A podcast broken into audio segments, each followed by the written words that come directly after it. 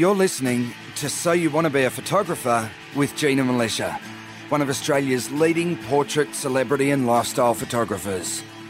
With over 25 years' experience in the industry, Gina is a pro photographer who regularly travels the world shooting for some of the country's top magazines and advertisers.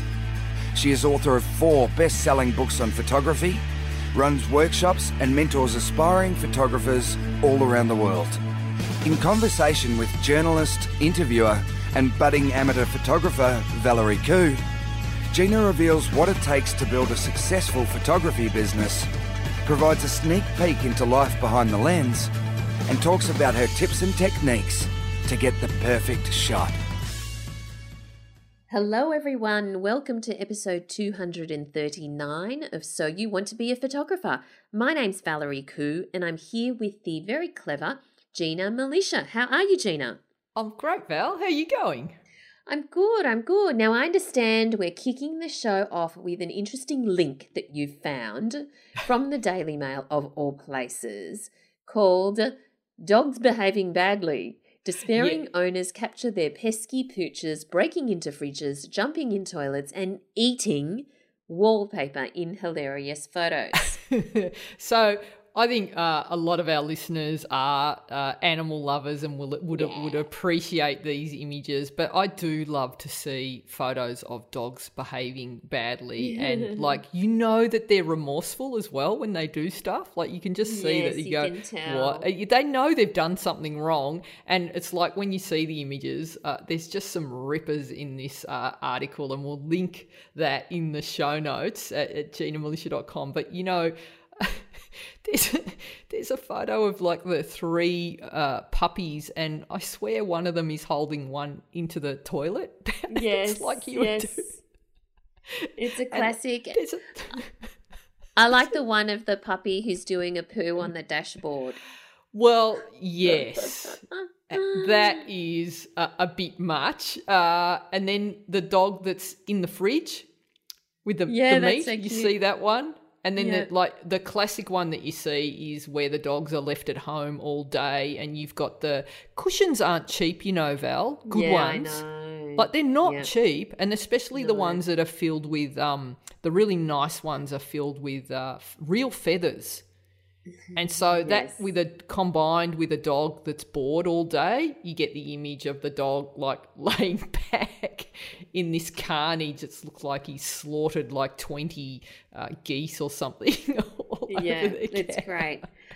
So if you want to laugh, everyone, we'll put the link in the show notes. But um, yes, dogs behaving badly. But apart from that, Gina, this so if you're new to this, this isn't you know uh, a show about dogs behaving badly. It is actually about photography because Gina is an awesome photographer and I love learning photography from her. So, Gina, what have you been up to lately?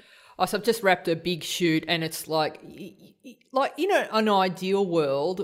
What every photographer wants to have is a situation where you have uh, a shoot ready to go, and the, the client will say, "These are the shots you want," and you've got time to like think about it, set up your lights, tweak, look at the back of your screen, and like really think have have the time to uh, work through the shoot carefully and have all the time that you need. But the reality is, it's never how it happens. It's always under pressure, and so I think that uh, all the stuff that we talk about in in this podcast is teaching everyone how to have uh, all the skills under your belt. It's like when you learn. Um, how to it's probably not a good example for you val when you learn how to cook something um, yes. But I guess like when uh, when you learn how to because uh, you're this is something that I see that you're very very good at, and I'm actually envious of how you type.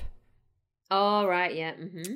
Uh, because like you know, like you can type with your eye. You could type bl- blindfolded, right? You know how to touch type. So when you're yes. typing, and you you type with great enthusiasm.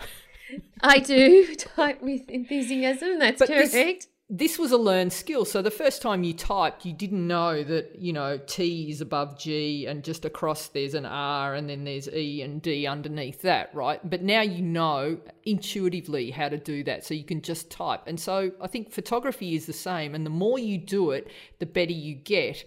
And so to be able to just back yourself in those situations where you are put under pressure and that's like yesterday was you know you get the talent for 3 minutes but meanwhile there's 40 other things going on at the same yes. time and you know you've just got to really back yourself. But you know what?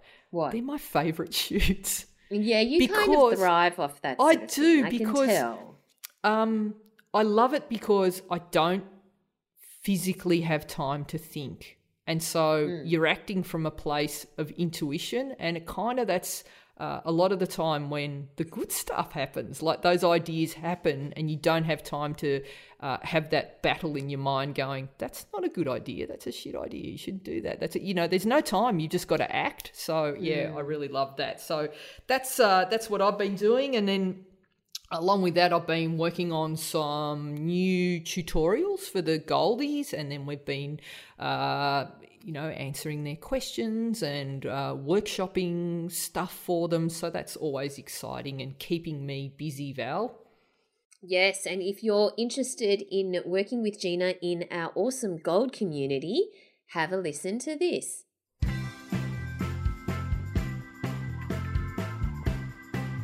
Hey guys, are you an enthusiast or pro photographer who wants to take their photography to the next level? I'd love the opportunity to work with you and I want to introduce you to my Gold community. The Gold community is an educational resource where members get access to photography courses and regular tutorials. There's over 200 tutorials with more being added each month. In these tutorials, I take you on set with me and I share my thought process behind scouting locations, posing and directing models, lighting and post production. You get to see the entire shoot from start to finish, from surface in Sri Lanka using a single speed light to character portraits on the streets of Sicily using daylight, or high end studio shoots where I share all my posing and connecting hacks. There's also regular photo critiques, monthly live calls, and heaps more.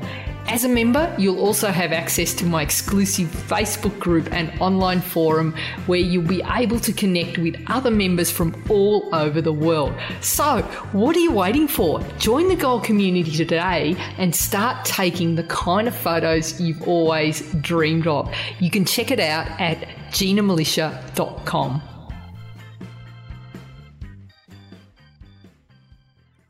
All right, so we are on to this week's topic, which is all about how to photograph pets with multi award winning photographer Craig Bullock. Now, I'm so looking forward to this because, as you know, I have many pets and I love them and I love photographing them. My sh- photos are nowhere near as fantastic as Craig's shots. His Oh, I mean, his photography is absolutely stunning. It, if you want to check out um, his website, we'll have a link in the show notes, but otherwise you can check it out at photography, as in F U R, photography .co.nz and it's worth having a look at because the photos that he's done mainly of dogs there are some cats but they're mainly of dogs are just stunning. And I just love love love love love um, gorgeous cute shots. I know there are many people who uh, do some pet, pet photography who are in the gold community and also the wider listener community. And I just think it's the most fun thing don't you? Fun thing, yeah, I, I, love it. And and he he not only are his images beautiful, technically he's a great shooter, but he captures the soul of the animal and the personality, mm. and that's not easy. I mean, you can take a snapshot and go, yeah, that's a cute dog or that's a cute cat, but the amount of work that Craig puts into his images, and it's like it's all the stuff that we talk about how to get a good portrait shot. This is how Craig approaches getting a great for for pets. Yeah, yeah. absolutely gorgeous. And one thing that we want to acknowledge is that Gina spoke to Craig, who is based in New Zealand, uh, a little while ago, and it was actually before the terrible tragedy that has occurred um, in Christchurch, where um, there has been, you know, a shooting at a, a mosque, and our hearts go out to all of the victims and their families, and of course the people of New Zealand um, at at this terrible, terrible event. Um, so this interview was recorded um, before that happened, um, but we wanted just to let you guys know about that. So, Gina, can you tell us a little bit about Craig? So, Craig's a multi award winning professional dog photographer, and he's a pet photographer, but I think 90% of his work is photographing dogs. And as you, as you said already, he's based in New Zealand. He regularly travels the world capturing and working with not only private clients but also commercial clients to capture their, their dream images. Uh, in, get this, in 2018, he won the title of New Zealand Portrait Photographer of the Year, and it was the ah. first time in the 80 year history of the New Zealand Institute of Professional Photographers that the award was given to images of non humans. How cool I is that? I love that. That is fantastic. Isn't oh that? Oh my goodness. Because yep. I look at his images and I see beautiful portraits. Yeah. You know, and he captures he really does. He captures this you you I, re- I think before you listen to the interview, I think it's a good idea, if you can, to have a look at some of his work because it really is outstanding. As well as that, this guy is so talented. He regularly works with animal charities, and he's uh, mm. uh, so far has been the photographer author of three best-selling books, including Quake Dogs uh, and uh, Quake Cats and A Dog's Life. So uh, he's just very, very clever. So in this interview, he takes us through how he broke into into photography and also he walks us through a shoot and what he does and he he's very generous with his information and you, you can hear me in the interview going eh, you do it like that really that's amazing you know and uh, also the, the kind of gear that he shoots with which is uh, again surprised me and uh, the, like there's just so much amazing content uh, for you guys. So, um, shall we have a listen? Sure, and just a little note for some of our um, listeners from far away: the the books that Gina mentioned were Quake, as in Q U A K E dogs and quake cats. And uh, that is a project that craig worked on in the aftermath of the christchurch earthquake which was a few years ago and where he um, where there are stories and photos of cats and dogs that um, survived and and and uh, the earthquake and and what happened to them so that's just a bit of context for you but yes let's have a listen to craig bullock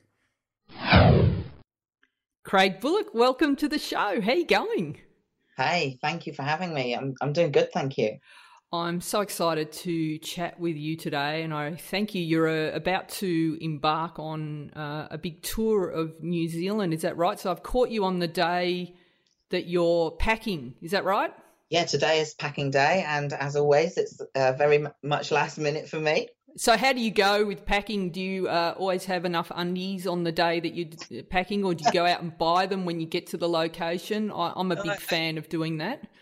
I usually have enough uh, enough for the trip, so you know it's it's going to last me. It's only a fairly short trip, really, before I get to stop back in at least and refuel and uh, and then head back off. So I'm going up to the North Island first for a week or so. Then we're checking back in for a couple of days in Christchurch, where I live. So then I can do my laundry yeah. And then I head back off again. So, wh- where in the world are you right now? So, I'm in Christchurch. Christchurch in New Zealand. So, yeah. you're in the future a couple of hours, which is odd for me. Mm. Yeah, it's it's, uh, it's after lunch now for me. So, oh, fantastic. Uh, I love your work. It's beautiful. Uh, you really capture the soul of the animals that you photograph. H- how did you How did you break into photography? Um, it was really through the animals that I, I actually got into photography. I um, I had a an interest in photography at school. I, I studied art, and as part of that, I did some photography. But I didn't really pick up a camera after that until I got a job in the Guernsey Bird Gardens, um, which is Guernsey is the island that I grew up on in, in the um, British Channel Channel Islands. Um, and so I then started taking photos of the birds that um, that I was working with, and we had we had everything: parrots and birds of prey, vultures, penguins, uh, cranes, you name it. So I had I had a, a great time photographing what? them while I was working. What an amazing place to grow up! What a beautiful island! I'd never heard of it before. How many people live on the island? Um, it's it's about sixty thousand the population, um, and it's it's pretty small. It's it's quite a lot of people crammed into a to a small place, but but it is it is a beautiful little spot as well. Yeah, absolutely. Um, so I was very lucky to grow up there. Um, and then um, yeah, so so after um, after I uh, the the bird gardens closed down unfortunately, and after that I went and worked uh, in a photo lab. Yeah. And so I thought, okay, well, I've been taking photos of birds. I really like photography. I can be a photographer. And so I started doing photography jobs, and people were paying me for weddings, portraits, uh, you know, you name it. If people wanted to give me money for it, I would go out and shoot it. Yeah. Um, I very quickly realized that that my love of the camera came purely from my love of the animals. And I stopped doing people, weddings, whatever, and just went back to doing the animal stuff. And it just grew from there. I, I started photographing um, my pets, my uh, friends and family were asking me to do theirs. And then, you know, then suddenly I was finding myself having, you know, my friends' work colleagues were approaching me and paying me for shooting uh, their their dogs and and all the rest of it. So it just kind of grew into a into a pet photography business from there. So I've been uh, pets only um, since 2001. So just going back to the working in a in a lab, uh, in what yep. were you doing there? What was your role in the in the uh, camera lab? So I was I was processing film. So C forty one. C forty one, absolutely, um, and um, and and printing. So, so I learned... was it the domestic market or was it for photographers? It was. It was the domestic market. Um, so um, yeah, and and I loved doing that whole process and and working and and when I you know when you I think I think the same for anybody that has worked in a in a lab before and you're checking the print quality and you you know you're grading and you're looking at the images that you're printing like you feel like you've been all around the world on holiday until you've see until you see the same photos 50 times from different people over the years or whatever. Are you looking at people's photos? Because I've always wondered that how closely are the people that work in labs looking at your photos? Oh, you don't, not not really. You're just kind of flicking through, and it's really more a check to make sure that there's no problem with the paper or yeah. anything like that. But of course, occasionally something will catch your eye, and you can't help having a better look at it and go, "Oh, that's a really nice photo of yeah. uh, the Great Wall of China," or you know, whatever. Mm-hmm. Um, but but just as part of really of the quality check. But no we don't we don't or certainly in our lab or all the labs that i've worked in we don't kind of go one by one through photos going oh yeah oh this is good. Oh look what they've done now sort of thing. We, are not that wasn't what we were doing at all. Um, so did that give you an idea of uh, looking at so many domestic images did that give you an idea of what was a good photo and what wasn't uh, it definitely gave me an idea of what wasn't. Yeah. Which uh, might might sound a bit mean, but um, yeah. But you know, we you know we were we were of course uh, I was doing that of course when you know everybody was using a single use camera on their holiday or whatever. So um, the images weren't weren't often great, but occasionally you did. You'd get uh, you'd get a roll of film come through where you went, ah, now this person knows what they're doing, and they must have, uh, you know, they must have had an actual camera and known what what they were doing with it and and you kind of do go ah okay so this is this is quite nice. So yeah, and um, that was yeah that was uh, I guess part of the learning as well. Yeah. So how did you go from working in a lab to getting your first paid gig? Um, I did I did a lot of sales on the shop floor as well. Yeah, like in, um, like selling cameras. Yes, absolutely. Right. So I, I, was selling, and I loved that side of the. I loved all aspects of the industry, um, and I loved seeing the new stuff as it was coming in. And I was around at the time when uh, APS came and went. Yeah. Um, if you remember APS cameras. Um, so yeah, I, I love that whole part of part of the industry as well, and seeing that side of it. And then yeah, uh, I mean, I had um my first paid client was a, a friend a work colleague of a friend. Um, so I had a friend who I photographed her cat. Yeah. For her. That, so your goes, first paid gig was actually doing a cat. Uh, yes, right. it was. Yeah, my my first paid job was a cat. And, and how then, was that experience? What like so? What camera did you have at the time? Uh, I had a Canon EOS Mm, I want to say 300, but I'm not sure if that's right or not. So are we talking film or are we now? Yeah, film yeah, camera. Still film, yeah, yeah. absolutely. Um, and um, yeah, and I I know cats. I have my I had my own cats at home, and um, so I quite enjoyed doing that with with cats. And then um, we we didn't have a dog. I I had a dog when I was uh, eight or nine, I think our, our family dog would have passed away about then, and we never had a dog after that, but we yeah. had cats at home. Um, so then after I photographed. Hang on, I'm going to take you back to this cat shoot. Yeah. Yeah. So your very first paid gig, yes. you had your film camera. How did you shoot it? Did you shoot on auto? Did you know about lighting? What did you do? Tell me about that first shoot. I would have been shooting on a mixture back then of auto and aperture priority. Okay, and so uh, how, how did you take us through this first shoot? What what did you do with this first cat shoot that you taking did? me back a long way now. Yeah. So um so so I mean we we did it indoors. Yeah. It was in it was in it was in her lounge. Um the light wasn't amazing. What so what light were you using? Window light? Um, so we had window light, mm. and I did have a speed light on top of the camera, which I um, was using, and I bounced that off of the ceiling. Right. Um, and gosh. So, um, so before you went to do this shoot, did you think about how you were going to pose the cat and what you were going to do, or did you just rock up and hope for the best? Uh, I, I, I, I had a vague idea of, of what I wanted to do, but um, cats are cats, yeah, and sure and are. you know you you have to work on their terms really, and and so even even back then when I'd only really been photographing my own, I kind of I'd realised that that I couldn't make a cat do something it didn't want to do. Yep. So um, so it was fairly um free to to interpret how the cat was feeling and, and what what um what she wanted to do. Um, and she was quite obliging, actually. It was only a fairly young cat a kitten. She was quite inquisitive about everything. Um, so it was nice and easy to work with her and get her attention with a bit of a, a flick of a toy or, um, or I can't even remember.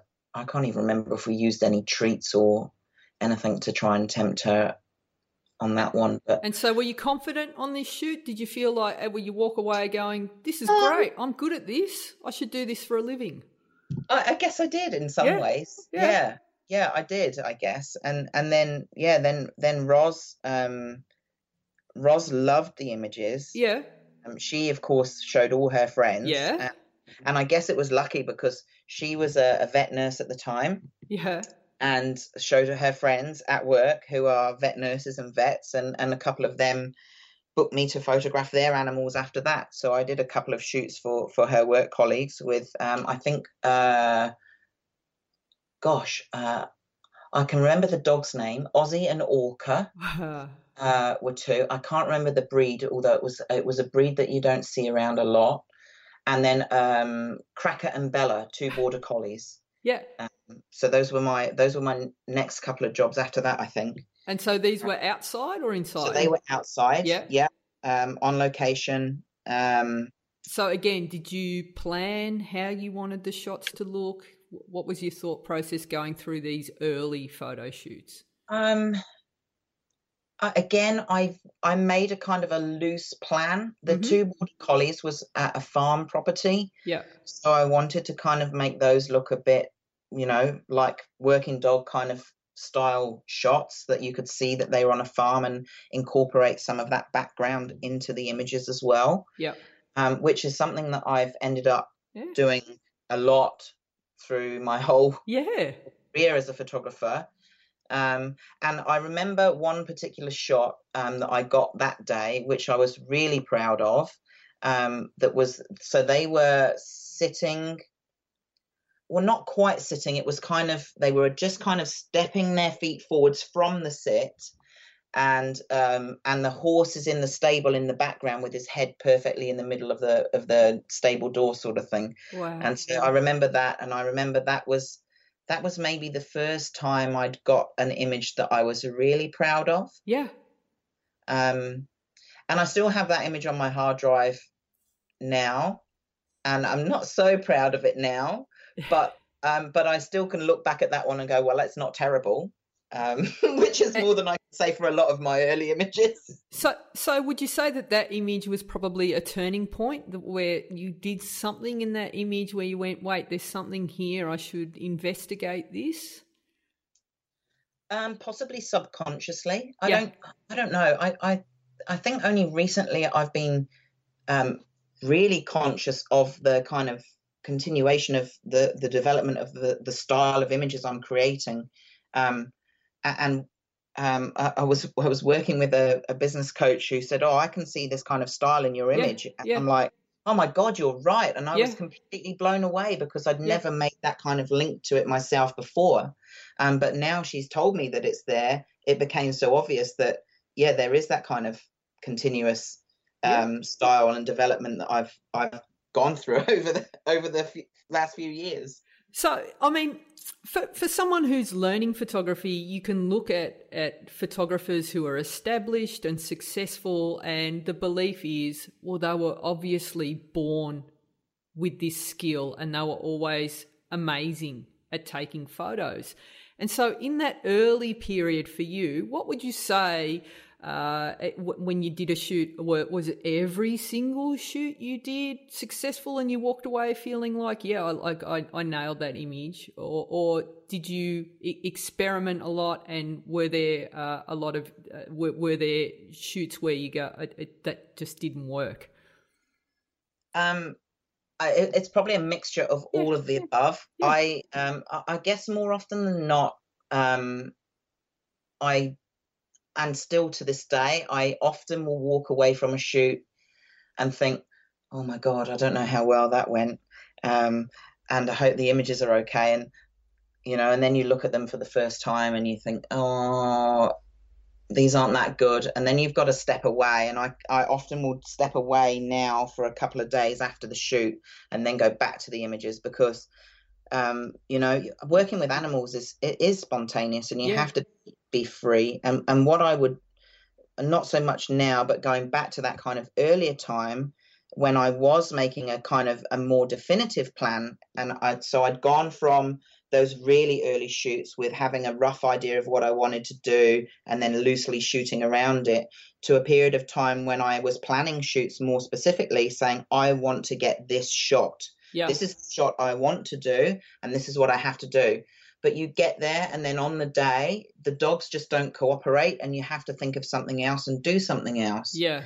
Um, because uh, my philosophy around working with with animals for my whole career, right from the get go, is that I never want to put them in an uncomfortable or stressful situation. Right. It's all about them and making sure they're comfortable and knowing what they can and can't do and, and will and won't do.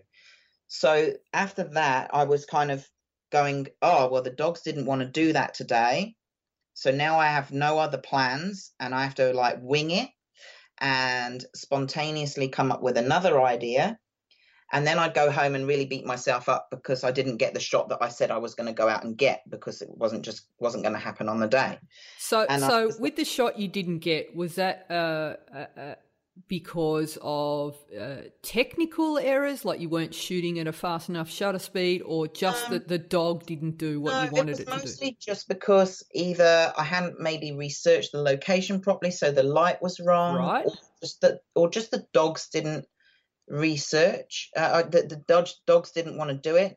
I I I don't think that there were like huge amounts of technical issues. Right. So by that time, I was shooting digital, so I could see what I was doing. Yeah. Um, I remember it took me a long time to click with action shots because of because most of the time I was using too slow a shutter speed. Right. But um, but but it was it was mostly about whether I could get the dogs to do what I wanted to do. I think, and and then it does, and then I get home and you know I've got a hundred shots which are really nice and they're perfectly suitable for a client to put on their wall or whatever. But it wasn't the idea I had in my head, so therefore all those images were rubbish. Right. Okay. So you're um, beating um, yourself up. So yeah. at what point were you starting to uh, think more about the importance of light in the image to, to, to get that image from your mind's eye to actually create that image? Um, it didn't take me too long to realize how I needed to work with the light. I, like I said in my those really first shoots, I had a, a speed light which yeah. I would often bounce. Um, outside, uh, you can't bounce a speed light. No. Um, so that didn't work. And I didn't really like using the flash directly um, pointed towards them. So yeah. then I tried diffusing the flashlight and I didn't really like the look that gave. And then I started started kind of working out that oh I quite like the natural light look and I quite like it when I get a shoot that's happening at sunset. Um, and kind of it all kind of just started coming together then. I so i would work natural light. I was shooting in the golden hour sort of times um, wherever i possibly could. And then um, and the, yeah and then it just kind of developed through through there. And you know as technology improved with digital over the years i could shoot natural light at a higher iso and and um, and then i could do action shots that at twilight and even going into the blue hour sometimes. I would still be like using the very last drops of light of natural light that i could and i still will kind of do that um, now as well. Really kind of push the the limits of the of the gear i'm using and and work with the natural light as much as possible. So is this still you're still on on living on on the island at this point no uh, so uh, oh well at, at at that point, it was coming to the time when I was about to leave, actually, when I was really kind of finding my my groove with everything. Yeah. Uh, so you're on this island, sixty thousand people. W- were yeah. you the uh, the pet photographer of choice on the island? Had you kind of Mil- I, I, don't know if pet photography was really a thing then, and the right. reactions I used to get from people when they asked me what kind of photography I do was uh, all sorts of uh, weird noises and people um, thought that was odd and and repetitive repetitive comments like "You're a what? A You're dog a what? a what? I photograph dogs. Oh right, is that really a thing? Sort of. Um, yeah, so I, I don't know. Um, I don't know of anybody else on the island that was doing it at that time. Yeah. Uh, I think I was the only one. Um, and yeah, and then we kind of up sticks and. So who's we? Me and my partner, uh-huh. Chris.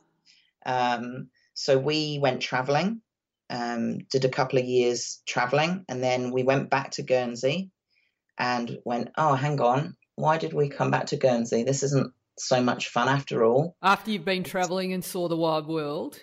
Yeah, absolutely. And and I mean, like I said, Guernsey's a really beautiful place, it but it is quite isolated. Mm-hmm. And for a young gay couple, it yeah. be not so much fun. It wasn't um, fun. No, no. It, it, it's uh, we we did um, we did get a fair bit of homophobic abuse back then.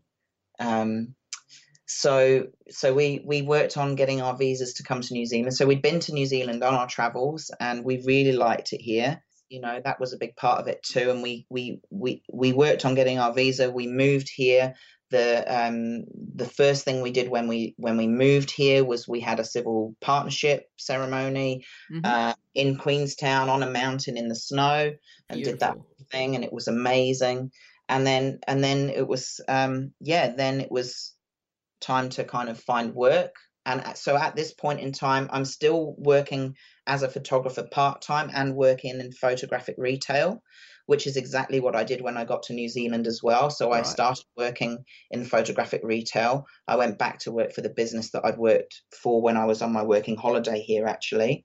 So just um, on that, Craig, sorry to cut you off. Um, how important was having that uh, job as backup while you were growing your business? Um, at the time, I guess it was really important mm. because mm. I had a steady income that I could rely on. Yeah. Um, and then I guess in hindsight, I wish I'd have left the retail side of things a lot sooner and really kind of what, pushed why myself. was that? Oh, it was for a combination of reasons, I guess. I I guess um, I stopped enjoying the retail side of things. Um, so work became a, a, a, mission. It was not something I enjoyed anymore, and that was that started getting um, a bit harder to deal with. I I was um, I, loved working in the retail side of things because I loved to talk to people about camera gear and do all of that kind of um, that side of things. I loved to still see the new gear coming in. I still really enjoyed working in the labs and and then that I don't know if there was a, a trigger that kind of happened that meant that that kind of went away, but I just stopped enjoying the, the retail side of things. Um, but I stayed because it was regular. Um, and then I had um, I had the success with the books with Quake dogs and Quake cats. All right, all so we're talking. Uh, what what year did you move to New Zealand? Uh, so we moved to New Zealand in two thousand and nine. And nine. Okay, so you leave your beautiful little island. Yeah, uh, sixty thousand, and you move to Christchurch. Is that right? Correct. 2009. Uh, so you've got your part time. Was it full time or part time that you worked in the retail Full time.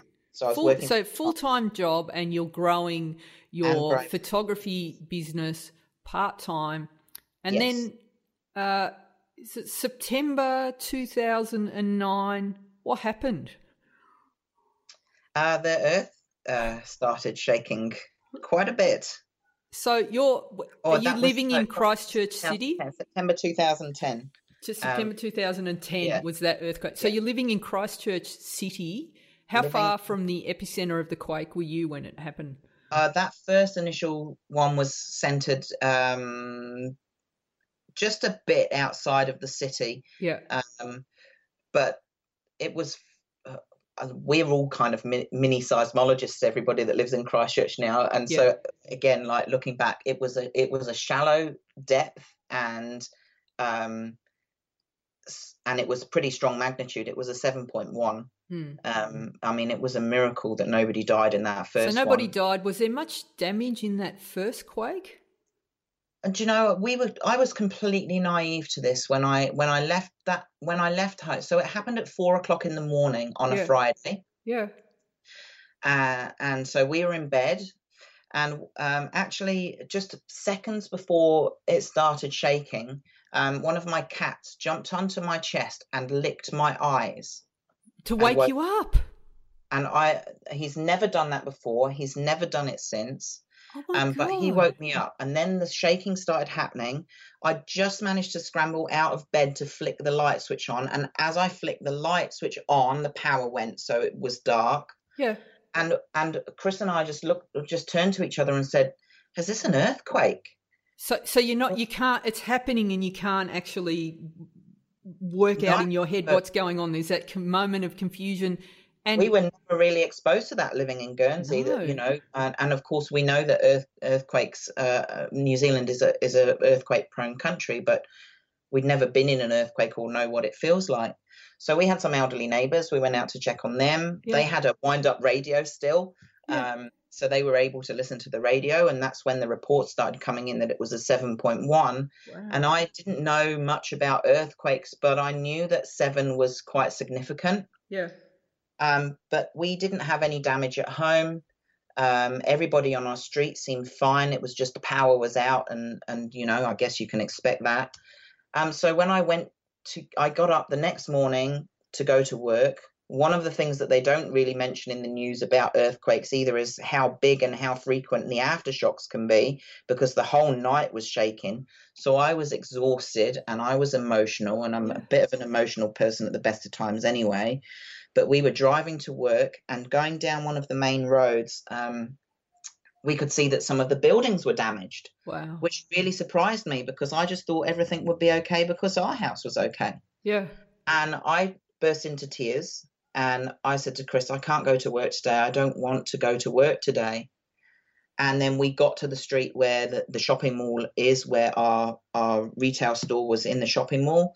And we couldn't get anywhere near the mall. They wouldn't let us in. So um, so that was that. The mall was closed for the day. They had to do the structural checks and everything.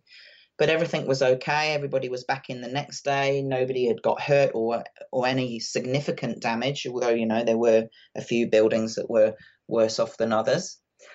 And then, then in that February uh, 2011, we had the 6.3 magnitude quake, which was shallower and closer to the city, which did a lot of damage, and uh, a lot of people died. And, and I was in I was in the shop in the mall. Um, when it happened, you were in the shop. When it, when it happened, it was at lunchtime. It was at 12:51 at lunchtime. Uh, I was with a, a, elderly lady helping her print photos at the photo kiosk. Yeah. And uh, and it started shaking, and, and the ceiling came down, and the glass all burst on the camera cabinets, and the smashed windows smashed, and the sprinklers went off, and um, I, I, mean, yeah, I'm I genuinely thought that that was it, um, that we were going to die. Wow. Um, but um, we were lucky; we got out. Um, and um, yeah, um, everything was okay. Well, it wasn't okay, but you know, we were we were okay physically. Um, and so, yeah, so. F- from there, the, the the book project was born. Do you want to tell us about how yes, that happened? So, so, so I um, I had lots of messages from previous clients who I'd been working with since I'd moved to Christchurch, and even people I didn't know who knew me on Facebook or whatever, uh, my my business on Facebook at least, were were messaging me saying, "Hey, my dog is missing, or my animal's oh. missing, or I wonder if you would be able to help." Um, put a post up so we could find, see if we could find them. Um, and then yeah, clients were telling me different stories about what had happened, and and so I kind of started putting together these this idea to to tell those stories. Yeah. Um, and at that point, um, uh, Laura got in touch with me, and and so she was Laura's thinking, a writer, or Laura is a writer, mm-hmm. yeah. And so she had she had been collecting stories along similar lines as well, and, and wanted to do them, and so it kind of just seemed natural for us to to team up together, and and what resulted was was a book that we did together called Quake Dogs, so, can you um, tell us one standout story from that collection of stories about uh, what happened to oh, some of the gosh. animals during the quake? There, there are so many, but I guess the, one of the stories, for for many reasons, that stands out is, is, are the stories of the search and rescue dogs that immediately went into the rubble in the aftermath and um, and saved people's lives. Um, and and and even the lives that they couldn't save, they were instrumental in in finding bodies, um, so that those families could could say their goodbyes and um, and, put their their families and loved ones um, to rest, I guess. Um, and another reason that the the that those um, stories um, stick out is still um, it still seems so fresh in in my mind that um, so I I did the shots and we wanted to be respectful, but uh, at the same time we also wanted to try and get into that kind of central city and, and shoot images which we could make look like the working dogs were working. Yeah. Uh, there was absolutely no way that that was going to be possible. The city had a very strict red zone. There was absolutely no access to anyone for any reason. So we went along to one of the training days for the USAR dogs. Um, and we watched that, and I photographed it. And then at the end of the session, they said, "Hey, what about um, if you if you go into the so they've got this like rubble everywhere, like they've built this almost almost like a massive kind of set, I guess. Yeah, just rubble like a fallen building, and they've built these kind of caves into the into the rubble, and you know reinforce them with um, uh, shipping crates and all of that sort of thing, and mm-hmm and all of that. So they said, "Oh, do you want to go in and we'll set a dog off, and you know he'll he'll find you." And just um, in that kind of moment when I was photographing the dog finding me hiding in this cave, um, and just barking like crazy and frantically knowing uh, that he'd found somebody, and you know, in that moment, I was like, "Oh my god, this is this is what it feels like for those people who are trapped." wow. that those dogs found and saved and that in that instant you know that that dog barking means that you're going to be okay and you're going to make it like I'll, I'll never forget that experience wow. that's goosebumps talking about it yeah um it was it was a really powerful moment to to know the amazing work that those animals do um to to get people out of situations like that beautiful creatures so the, the, the book came about and it was a bestseller. It was on the bestseller list for quite a while, wasn't it? Yes, several months. It did really well, and that's it, amazing. It kind of outperformed really any of our expectations, I think. Um, and um, and then uh, following on from that, Quake Quake Cats happened, and I yeah. and I I did Quake Cats on my own. I wrote and photographed it, but as a combination with those two books, um, the the sales from those have raised uh, pretty close to forty thousand now for charities that, That's that were helping animals in the earth after the earthquakes. Yeah, that's amazing. Congratulations on that. that that's a, a, beautiful story. So, all right, so you've created these uh, beautiful books, and then so we're talking 2011 now, and then are you still working at the camera store at this point? Yep. So all throughout doing the books, I was I was squeezing in the shoots on my days off and yeah. uh, taking annual leave and whatever to to go. And um, I mean, we travelled a little bit to do that because some of the people had left Christchurch after the earthquakes with their animals. So we went to Auckland and um, you know, like the police dogs that came from Auckland, we went up there to do photographs of them and and that sort of thing as well. Um, so I used it all up, but I was still working full time, um, still building up the private clients, uh, working on the books, um, and just squeezing as much work in to every waking hour as possible.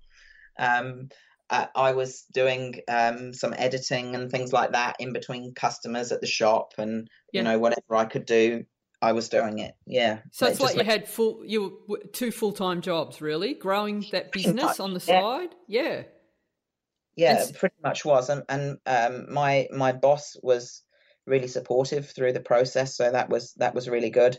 Um, and then yeah, come come the the time when uh, Dog's Life came along, which is the third book I did. Um, it was kind of around then I got ill as well at that point and and I was kind of thinking I'm not really enjoying being in the retail anymore um, uh, and at that point, even though even though the books had had a lot of um, a lot of benefit for my boss at the time, um, her uh, her support was a little bit less, I guess, the third time around. Um, uh, me having time off and that sort of thing. Right.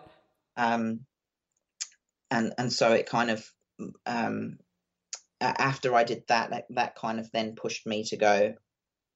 Mm, so, so, so, that was the catalyst to to say, all right, I'm going to take that leap and back yeah. myself and go and, out and, on my own. And I'd had, um, I, like I said, I was sick at that time as well. I had a blocked kidney, and um, through the whole kind of year that I was making a dog's life, I was going through the process of diagnosis and uh, all of that sort of thing. And at one point, they thought I might have to have the whole kidney removed. Right. Um, and and then it turned out that it was okay. It was a blockage. Uh, I had I had the blockage fixed, and once I'd got well from that, I kind of looked back on that last year and went, actually, I was quite sick. Yeah. But I kept going, and and I guess that was kind of the real fuel for me to then go. Actually, I don't really want. I'm not enjoying the retail side of things anymore. Uh, so now I really need to push myself into being full time with my own business and giving that the priority that that it really needs. So that moment when you decided to um, leave that the comfort of having that uh, regular income and go out on your own, how did that feel? And like, h- how did you how did you cope through that time? Was it tough in the initial months, or did you just go in and work harder and? Uh, um, well, I I guess it was everything. Like it was exhilarating. It was exciting. Um, I was um, I was just absolutely beside myself that I could finally be a full time photographer. Yeah. Um, I was terrified. I was nervous. I was worried about the financial side of things. Um, and I think I was maybe a little bit delusional as well because I thought, hey, I've been doing basically two full time jobs for the last few years. Yeah. And, um, you know, if I can do a full time job in a shop and do all these books which have got hundreds and hundreds of hours of work into them yeah. then when i go full time i can just kind of go for coffees i can meet with friends during the day. I can go to the gym and do some like uh, exercises and go to yoga. Yeah. And uh, well, of course, the reality is not that at all because I ended up still spending 80 hours a week working as it was. So it didn't didn't free me up any free time. But, but, but what's the difference between working that 80 hours on your own business and giving half of that time to someone else's business? Oh, I guess just knowing that what you're doing is for you yeah. and um and, and everything you know is is a is benefiting what you're doing exactly and uh, and you know I like I said I love doing my retail stuff but uh, ultimately when you when you look at it um, I'm working for X amount of hours a day and I'm getting paid X amount of dollars an hour and then I'm putting X amount of dollars into somebody else's pocket with exactly. all the money you know i'm making sales for in the shop and whatever so um so to be able to do that for myself um was was a really awesome thing to be able to do Fantastic. That's a great story. So, I want to now get into your head and talk about how you uh, plan your shoots uh, today and yep. uh, just the thought process and uh, how, how, you actually do them. So, so um, do you have a studio? Um, not really. I have a consultation space which yes, I have yeah. made it uh, made work as a studio, um, but not really. So the majority of your shoots uh, with with the dogs and cats happen on location. So either at the the owner's home or out on a location that you will choose. Yeah, so, so let's talk about the, the walk me through the thought process that goes into one of your shoots. So uh, yeah. if I was to commission you to photograph one of my pets, uh, what what would happen? Would I uh, let's say if I uh, said I want you to photograph Fluffy, my cat. That's not my cat's name, by the way. Uh, if I wanted uh, photogra- photographs of Fluffy, and I say to you, "Here's what I'm thinking." Uh, I want you to photograph my cat on a, a you know uh, a, a, lounge chair out in the countryside. Would you do that, or would you come in with your own ideas? Is it a collaboration? How um, does it work? I, I'm I'm quite happy to collaborate. Um, absolutely. I think from the client point of view, a lot of the times they don't have the ideas so they uh-huh. want you like a, a, lot of my clients come and they they don't even have an idea for a location. Yep. Um they just want photos of of their dog or or whatever their cat. Um cats are a, a different thing um because most of the time it's at at somebody's home. Yeah. So i'll i'll kind of um, I'll get them to send photos of their homes. I'll see which rooms have got the most natural lighting um, that we can use there. You know, I tell them make sure that the cat is at home because if the cat has free access outdoors and I turn up to the shoot and it's decided to go wandering for the day, then we're all wasting our time. Um, and, and um, yeah, so that's the process with the cat, really. So, so most of these, because often you're traveling great distances, so you can't, or you don't always have the luxury of being able to go and um, scout the location no, beforehand. So, so photography so, helps you with that. And maybe are you using any other tools like Google Maps to have a look around the area? What else? Yeah, what have a good look on Google Maps and yeah. you know on the satellite mode on there, um, and then um, I've got um, I've got another app that I use, which I'm trying to find because I can not remember. Oh, Sunseeker. Yep. Um, which I've I've been using more recently actually, um, which allows you to kind of put in a location and work out where the sun's going to be and things like that. So um, so you're planning time of day. So you're like the yeah. client isn't saying, okay, uh, we we are available from four o'clock till five o'clock. Are you saying, okay, I will be here at this time. This is when we're doing the shoot. Are you you dictating when the shoot I, happens? Yes, I do dictate Good. when the shoot happens. So I'm shooting an hour and a half to two hours before sunset usually. Right. Uh, and um, yeah, so so we'll we'll we'll talk about the location and, and yeah, if it's an out of town shoot, then that's what I'll do. I'll use the apps and Google and all the rest of it. Um, of course, here in Christchurch, I I've got the benefit of knowing a lot of good locations. Right. But um, I always so I send out a, a, questionnaire to the clients so they can fill it out, and so it tells me, you know, what what they like to do with their dog, where they like to go, if the dog likes swimming or if it likes walking in the hills, or you know, all of those things. Um, and so for me, it's really as much as possible. Um, it's really about finding out from the clients what they love to do with their dogs. Yes. Um, so we're gonna we're not gonna go to the beach and shoot at the beach if their dog has never set foot on the sand. and it's scared to death. You put it down on the sand and it's going, "What well, is this?" we've got that situation that's that's quite possible that will happen as well, but it's just not really um, relevant to their life. Yeah. Um, so I want to make sure that that the images have got that, I, I guess, that sense of belonging. That, yeah. That it's a celebration of what what their dog is and who their dog are, is and and who they are as a family with their with their furry animals, right? With their with their pets. Um, so so the images have a bit more meaning to them than just a, a pretty photo at a pretty location.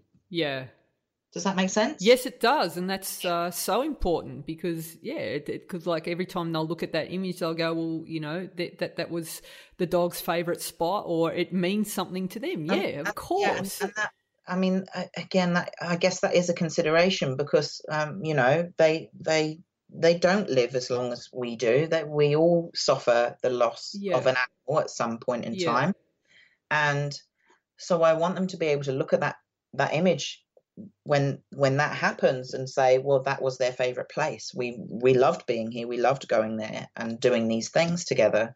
Um, so that that's a big part of it as well i guess. Yeah. All right. So you're you're really hands on in planning the location and the yep. time of day which is so crucial and a lot of uh, photographers that are beginning will let the client dictate. They'll say, "Yeah, look, we need portraits of our dog. Uh, we're available at midday till." You know, two two p.m. and so you know the poor photographer's having to uh, create something in in that time of day, which is like probably the worst time of day to shoot anything. Uh, So okay, so you're you're guiding the the client as to the best time and uh, giving suggestions as to the best location. In terms of the actual shoot, uh, what's your thought process there? Are you uh, a natural light photographer? Are you using uh, flash in your images? And what's your preferred gear when you're shooting? Are you a long lens photographer? Do you shoot wide, or do you allow the location and the dog and the to to determine how you shoot the shot? Okay, so I I think I'm a um, I often will say that I'm a walking contradiction. Yeah. Because uh, I I tend to like the extremes of things. Yeah. So I am I'm shooting with mostly with a 70 to 200 at 200 mil. So what camera uh, are you using? And so I'm using with that lens. I have a Canon 1DX Mark II. Yeah, beautiful.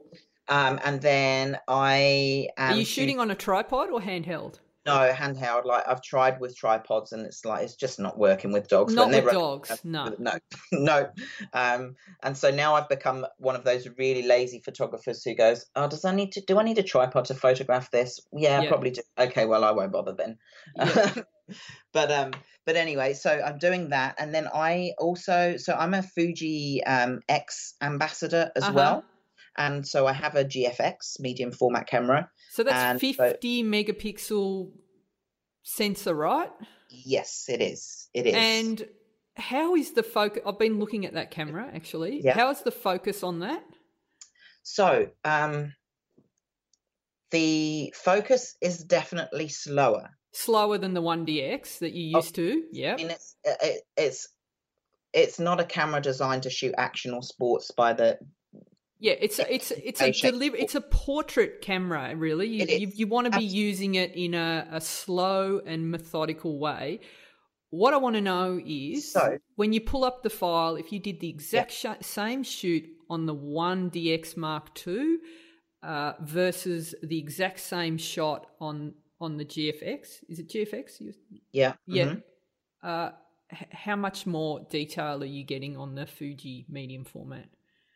Um, a lot is the easy answer. A lot, fifty percent. Like you could zoom in on the eye, and it's just oh, like chalk like, and cheese it's like you could reach in and touch the fur, like the detail and the quality. I don't know.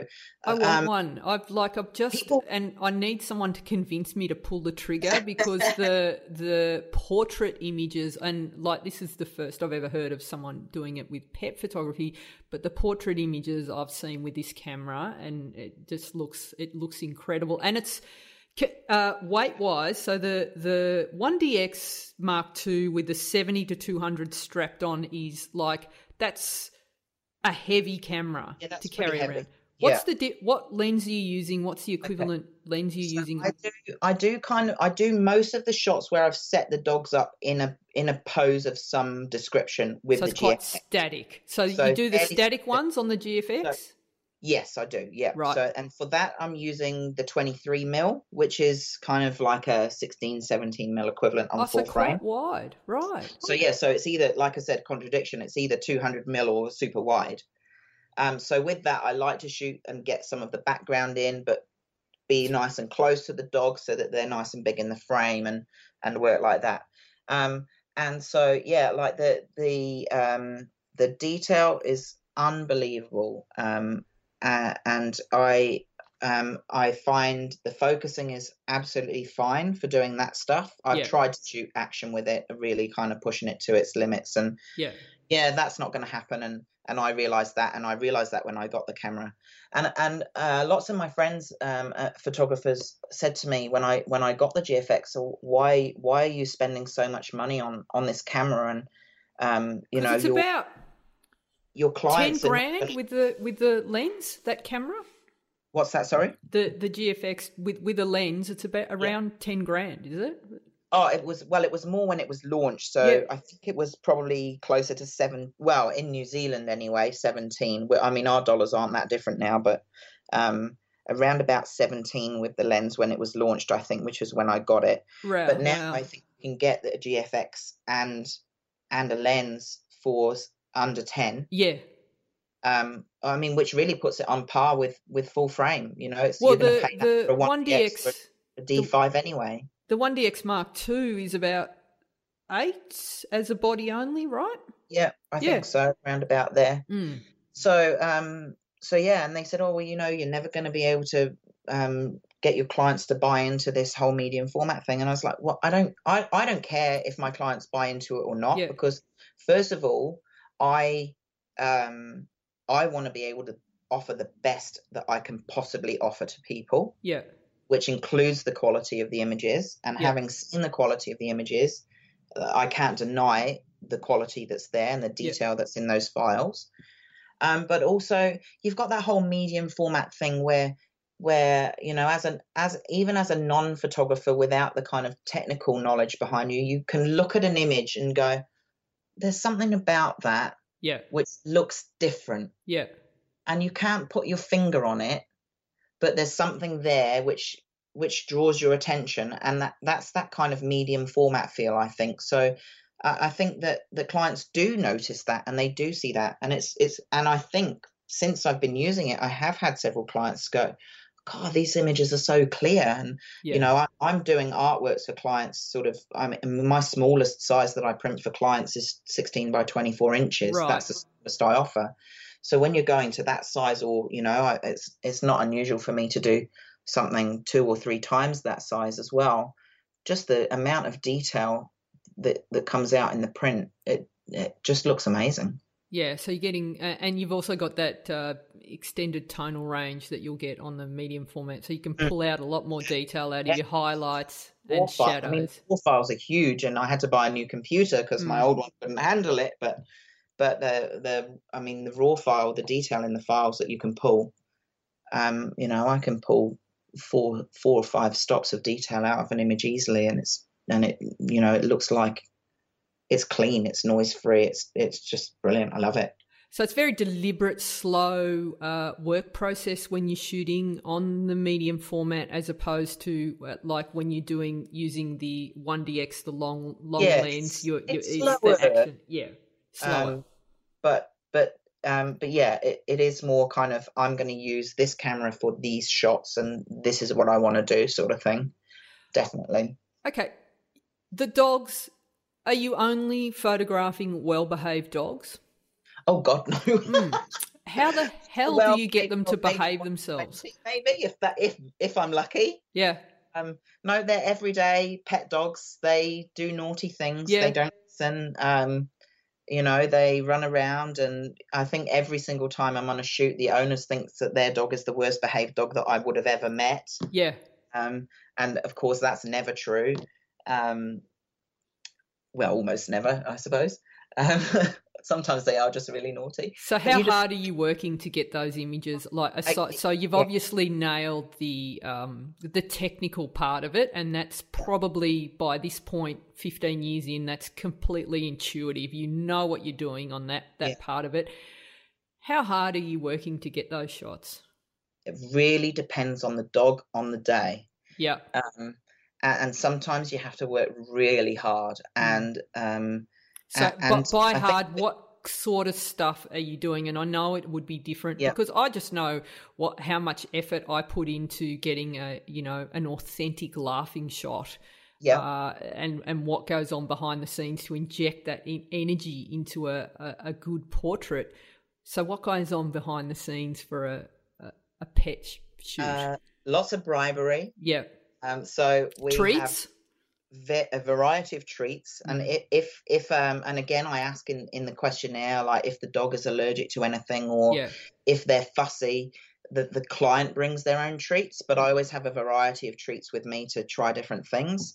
Um, and then uh, I have lots of squeaky toys, balls, um, uh, and then of course the one that everybody loves the most is that i'm just making crazy noises myself. Yeah.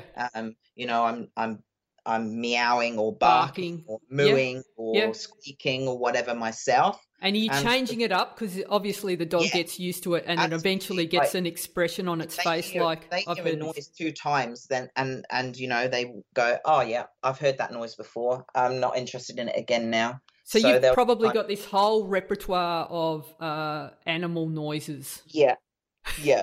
so I sound like a crazy person when I'm yeah. when I'm lying in the sand with waves splashing over me, making crazy noises. Yeah.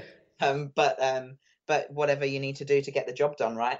Uh, and so some dogs some dogs are really noise responsive. Some yeah. dogs couldn't care less about the noise that you make. Yeah. some dogs are really food motivated. Some dogs are not. So it's really about working through um, those things as quickly as you can to establish what that dog is interested in. Um, one of the other things i like to do if i'm at home um, in Christchurch is I like to meet the dogs before I'll shoot them. So the clients will come to the consultation space and and bring the dogs with them, so I can kind of gauge their personalities and how you know how I'm going to work with them a little bit before the shoot. Because they're like people really. They they all dogs have a different personality and so there will be some that you can be uh, more outgoing on the shoot. And I guess yep. it's like working with an introverted yeah. personality rather than an extroverted person. There is a way that you can speak to those dogs, right? Yeah, absolutely. And and you do. You just have to work and find out what way, what is that way. Mm. Um, and yeah, if you've got a shy and quiet and timid dog, yeah, you know, you're not going to be waving colourful toys in the air and, and shouting out, it. Yeah. at it because you know it's going to be absolutely terrified and you know, and absolutely no way if you're making the dog scared of you that you're going to be able to work with it and get a shot that the client is going to genuinely love. So you're uh matching the dog's energy most of the time. Yeah, yeah absolutely. Yeah. And and again, but you you know you can you can again get a real good feel i guess after having a lot of experience with it and done some dog body language training and all of it you've done you dog body language training a little bit and and when you can't yeah um so you know if the dog is a fairly high energy dog but you want to just get a little bit more of it i i know that i can push it a little bit. If they're really inquisitive or um, super intelligent or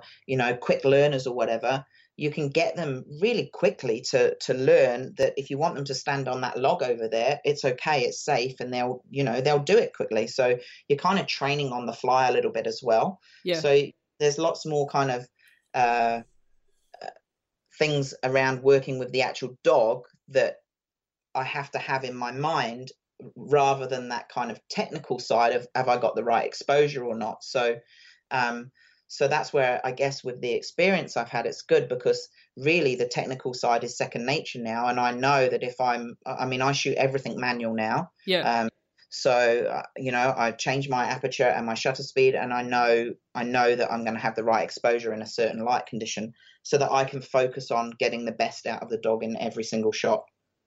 Um, yeah, and, and that all comes down to experience and having done like a certain like probably thousands by this point in time of uh, of shoots with pets. So yeah. what what advice would you give a beginner photographer who's just starting out? Uh, they may have their own dog at home, or they want to get into dog photography. What what, what are some ways that they can uh, hone their skills doing that? What would you recommend? Um, so uh, there's a few things I'd say. If, uh, first of all, um, is get some knowledge of dogs and how they think and how they work and and what their body language looks like. I'm a really big advocate of that. I I really think that unless you know how the dog is feeling or can predict, um, you know what they're feeling, then then it's harder for you to get the best out of them, um, because things that you're doing that you might think are good might actually be reinforcing bad behavior or something and making your job more difficult. And right. Um, so getting some good knowledge of that. Um, definitely get to know the gear and be able to use your gear with one hand because most of the time you're going to have a squeaky toy or a treat in the other. So you need to be able to use your gear one handed. So you're holding your 1DX one hand? Yes, yes, oh, I respect, do. Yeah, a lot of time. respect. Um, it, it's, um, yeah, and so you know, I, and often, often I'll be shooting at quite high shutter speeds as well for that reason, like yeah. 15 um, of a second or, or higher, um, just just to help out with that a little bit. Yeah. Um, so yeah, so absolutely get to know your gear, be able to use it one handed, um, and that sort of thing. And then um, a, a kind of, I, I, like to get down low. So I always say, um, if you're not, if if you can get lower, you're not low enough. So right. like I'm nearly always lying on the ground. Like I, I think that if you get down onto the dog's level, like yeah. you're immersing yourself into their world and then the, yeah. the images are more intimate and more uh, true and bring out their personality that little bit more. So yeah, get down low, lower, lower, lower. Fantastic. And and just finally, how much uh, editing are you doing of your images? Uh, so do you are you doing double exposures where you'll have the owner with the dog on a lead, or are you just getting them to um, uh, pose without leads? I, I'm a very, very lazy editor. Yeah. So, so I will do everything I can do to not have to edit people and leads out of an image. Right. Um, so that's kind of a last resort for for me. Yeah. And I mean, there are locations where you go that, of course, it's not safe for the dogs to be off lead or whatever. So then yeah. you end with more work. So in those situations, yeah, I'll take a second exposure so I can merge it and and edit out nice and easily. Yeah. Um, but yeah, and, and then my my kind of my editing process is is fairly basic and straightforward as well. I, I'll do as I'll do pretty much everything in Lightroom. Um, so I'll do all my color corrections, uh, shadows, highlights, contrast, saturation, sharpening, all of that in Lightroom. And then I just take the image into Photoshop to finish it off. So often I'll add a little bit of extra sharpness to the dog's fur just yeah. to make it stand out a little bit more. And, yeah. you know, just a little bit of sparkle in the eyes just to um, just to finish them off. And uh, oh, and one thing that I hate when I see images from professionals who are photographing pets, uh, just a real pet hate of mine, is yeah. if they like eye bogies. What's that? Like the dirt in the dog's eyes, like yeah. the crusty, sleepy bits. Yeah. Those, those have got to go. You can't edit so you, those. So eye boogers so, have to go. Eye boogers have to go. And how often are there eye boogers in a dog's oh, eye? There is nearly always. So do, I've learned. Do you not? Is that not in the to remove it when I'm shooting now? Do but you... occasionally I don't, and you know, then I've got more editing to do because I have to take them out. But um, but yeah, take those out, please. So, do you send out a um a prep sheet for your pet owners like that? That obviously the dog needs to be uh, well groomed and it's just had a, a clip or a um you know a wash and yeah, all of that. I have a guide that I send out before the shoot, so, um, so it's got the things that they should do to prepare, what they should expect to, to that will happen on the shoot, yeah, um, and what happens afterwards when they'll have their sneak peeks on Facebook, when they'll come in for their image premiere and you know buy the images and all the rest of it. So I have a I have a sheet that I, I send out with all that info on it. And how do you get rid of eye boogers in post? Is that clone stamp? Clone or patch, yeah. Yeah. Yeah, I've learned something yeah. new. I mean, it's not difficult. It's pretty easy to do it, and it takes a couple of seconds. So, so now we're all going to be looking out at at, yeah. at pet photos with eye boogers in them and go, "Oh, that's a big no-no." Yeah, Craig uh, said. Uh, that's just one of my pet hates. I just, yeah, it drives me crazy when I see photos with the with the eye boogers still in them. Well, it's all those little one percenters that take the images yeah, to the next yeah, level. Yes, it is, isn't it? Yeah, yeah. And is it? It's always ears up to make a dog look happy. Not necessarily um, like you, uh, you, you sometimes will work with a breeder, and I did a shoot recently um, with a Irish Wolfhound, and when an Irish Wolfhound puts its ears up, it's just the cutest. They've got these tiny ears on this big head, but they're just so animated. Yeah. Um, and so I worked really hard to get the ears up to get the shots, and and then the the the lady said, "Oh, um, I prefer it with his ears back." Because that's you know part of the the breed standard where um where the ears are slicked back behind the heads. So you know they don't want the ears up. So there are definitely situations where it it doesn't it doesn't warrant having the ears forwards or it doesn't necessarily mean that the dog's unhappy if the ears are back. Yeah. Um so it really depends again it really depends on the dogs as well. Every individual is different um, and yeah, some dogs will will be quite happy and look quite happy with their ears back. Same with um, like licking their lips. You know, licking the lick, a dog licking its lips can be a stress signal. Yeah, but, or that they're in pain, isn't it, when they lick their lips? Yeah, it can be. It can be a lot of things. But yeah. of course, you know, when I photograph a dog and I've posted a picture of it licking its lips, then it's going to have just eaten a treat. Yeah, know, so it's not unhappy. Yeah. But you know, I guess so. Then then context is becomes important because you know you could potentially say, "Oh, this dog is stressed because it's licking its lips," but you don't know that it's just eating a treat, which is again a perfectly normal thing for a do for a dog to do when it's had a treat. Um, so you know, it, it all all goes down to that that kind of context thing as well. And what uh, about uh, smile and no smile? So, like when a dog's like, you know, p- panting and happy, or as yeah. opposed to doing yeah. uh, blue um, steel um, to the camera. What, like that's, that's, another big one as well. Like, and especially, um, especially for commercial clients that I've worked with, I found that this is a big one. Like, if their tongues are drooping, mm. then a lot of commercial clients, that's a big no-no for them because often it can be again mistaken as a stress signal. Right. Um, you know the the reality of the situation might mean that he's just been running around for 10 minutes and it's quite hot outside. Yeah. But also you know potentially he could be stressed. Right. So a lot of commercial clients i found don't want images like that. They would much prefer the tongue to be poking out a tiny bit yeah. or not at all. Yeah. Um and that can be difficult to to achieve sometimes because if it is hot outside then a dog's going to be panting Yeah. So just knowing again, like quite often to to get them to close their mouth, you can quickly move a treat up or up and down. And you know, on the up, it's going to close its mouth because it's like, oh, attention, there's something happening here, um, for a split second, and you've got that split second to take the shot. So, so um, that's all you one-handed. Uh, so you wouldn't have an assistant doing that, holding the toys behind mm-hmm. you.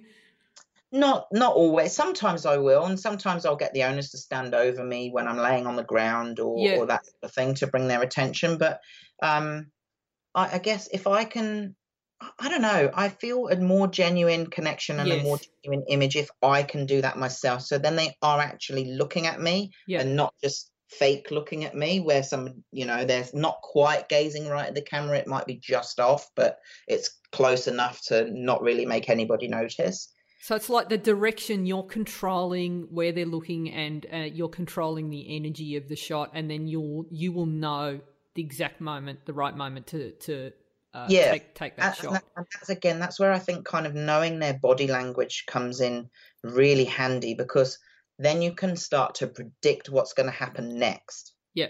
And prepare for that rather than always be on the back foot going, oh, um, you know, I wonder if it's going to do this you can go, okay, so he's just done this behavior. And normally, when this behavior happens, this behavior follows. So I'm going to prepare for what follows now. So I'm ready for it. You know, like they come out of the water and they'll shake their fur. That's a really obvious one. Yeah.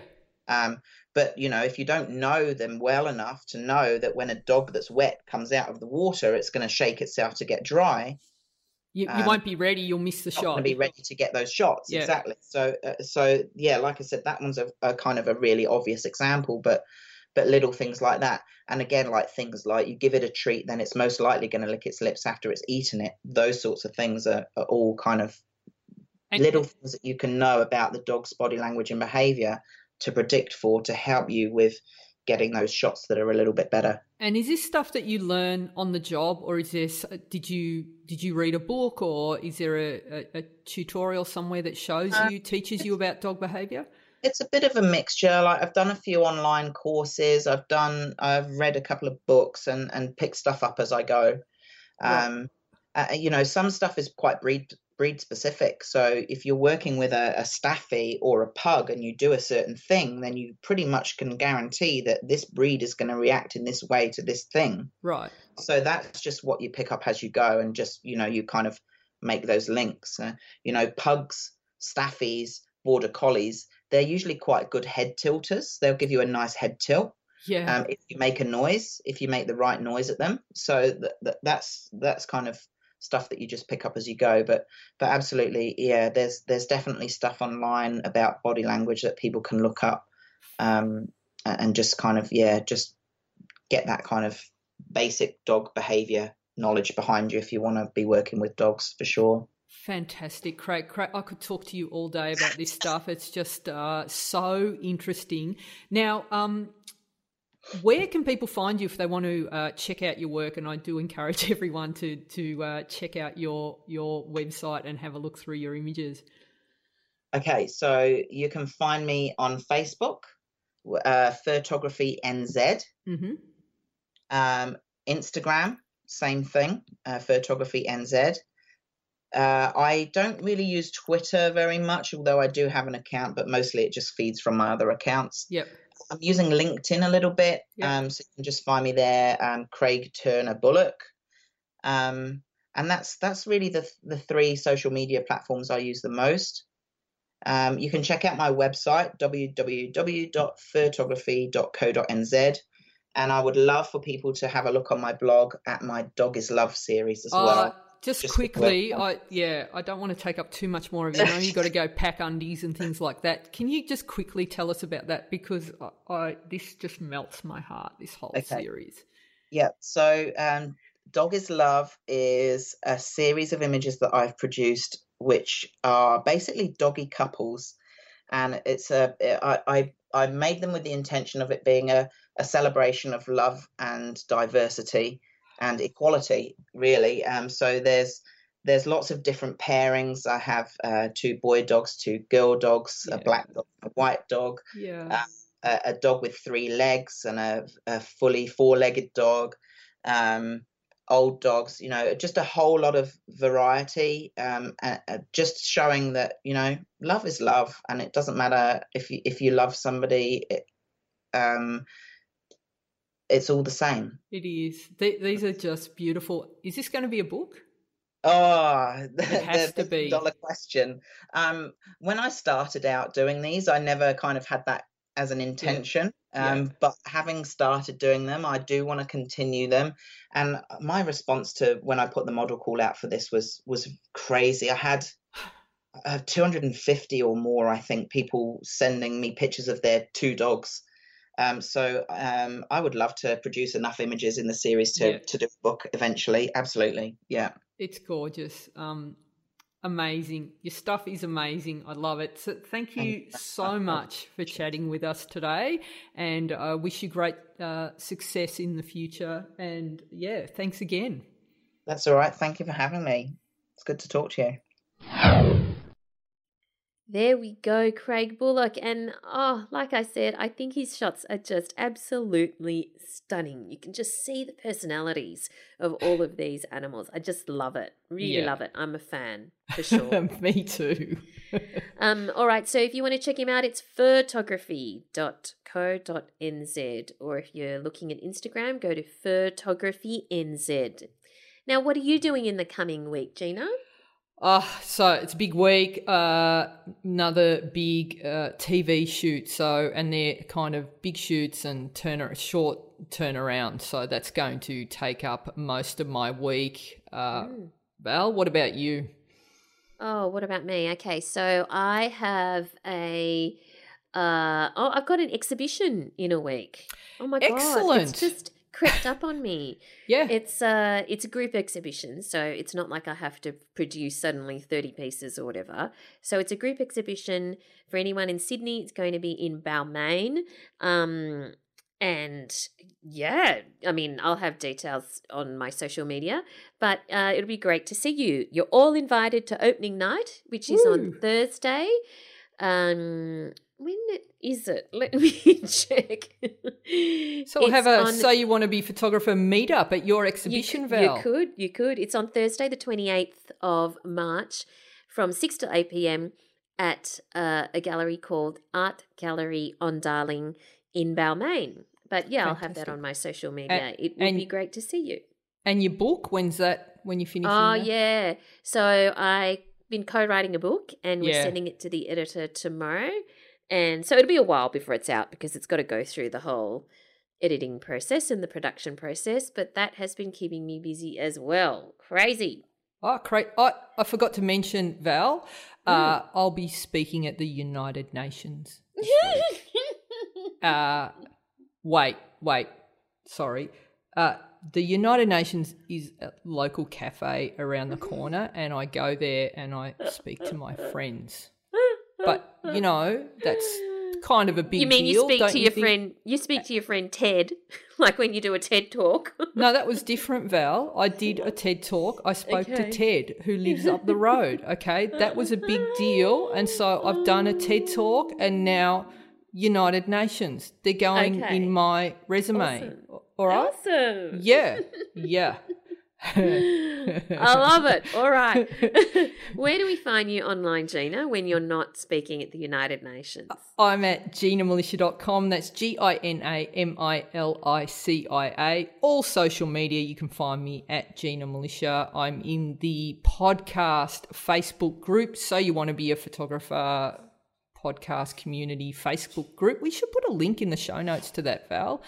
And yes if you want to uh, connect with me in person uh, and you want to take your photography to the next level, and that even if you're a beginner and you're still shooting on auto, uh, I can help you take your photography to the next level. We have beginners, enthusiasts, and pros. We have people of all age levels there in the community. I love seeing people develop their photography and I love seeing where I can take you. So that's ginamilicia.com and click on join the community. What about you, Val? You'll find me at Valerie Khoo on Twitter and Instagram, and you'll also find me at valeriekhoo.com. Thanks for listening, everyone, and we look forward to chatting to you again next time. Thanks, guys. Thanks for listening to So You Want to Be a Photographer.